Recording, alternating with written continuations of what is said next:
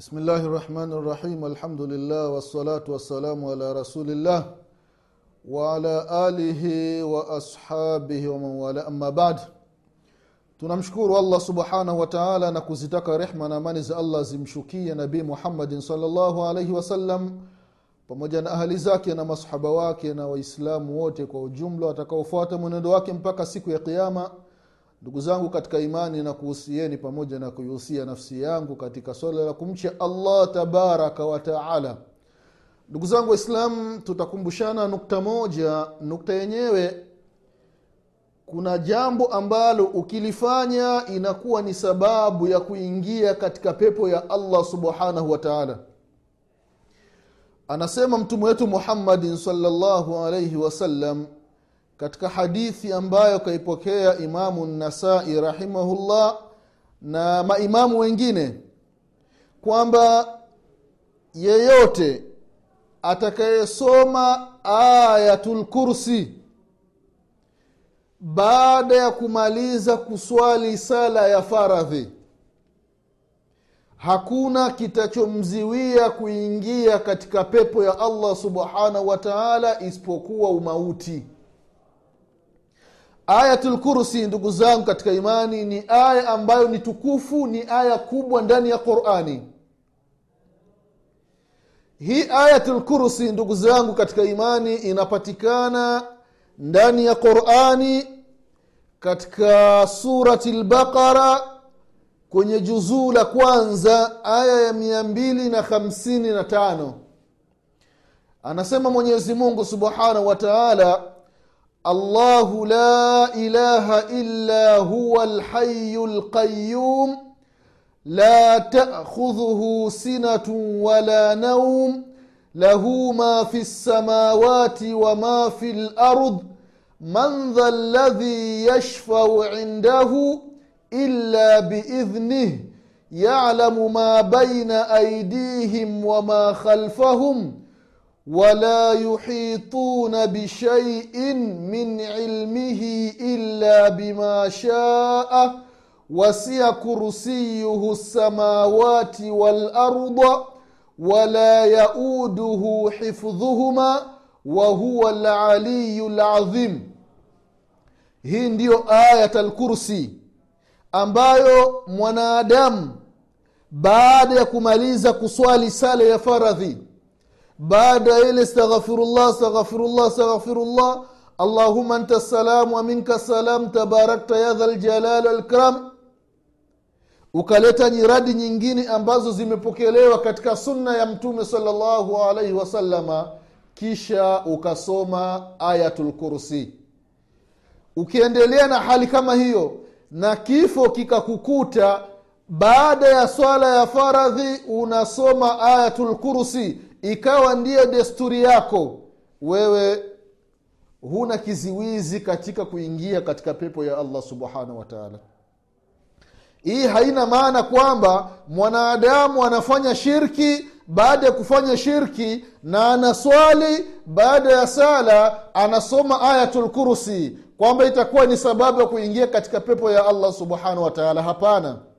Ni yule mwanadamu ambaye amejitenga mbali na ushirikina amejiepusha na mambo ya bida mambo ambayo ameyazua ndani ya dini hakuyaeleza allah subhanahu wa taala wala hakuyafundisha nabii muhammadin salllahu alaihi wasalama yeye alikuwa anafuata sheria ya mwenyezi mungu subhanahu wa taala na mwongozo sahihi wa nabii muhammadin salllahu alaihi wasalama kisha akadumu akawa analeta ayatul kursi baada ya sala ya faradhi ikawa ndiyo desturi yake mpaka kifo kikamkuta katika hali kama hiyo.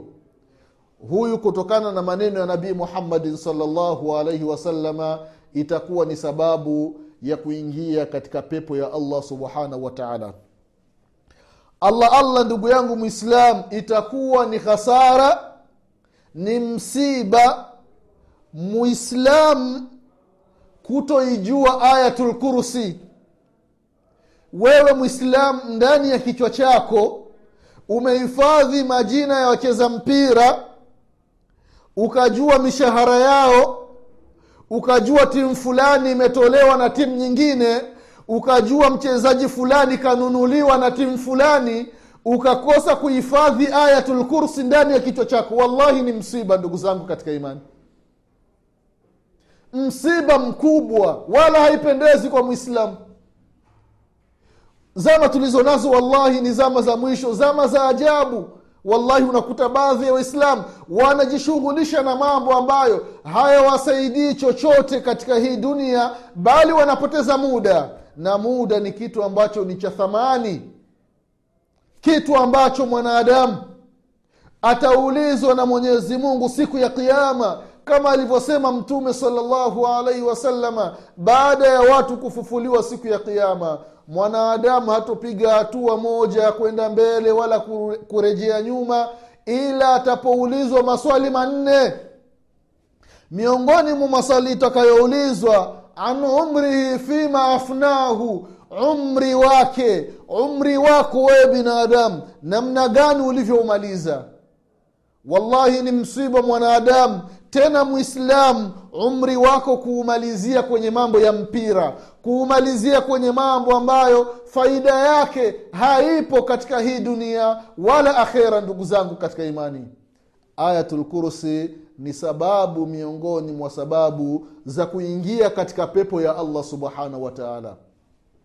Haya ni maneno ya mtume wetu muhammadin salllahu alaihi wasalama katika hadithi nyingine katika upokezi mwingine ikaja mtume salllahu alaihi wasallam akaongeza baada ya kumaliza kusoma ayatul kursi halafu unaongeza unasoma kul huwa llahu surat likhlas wallahi ni bishara.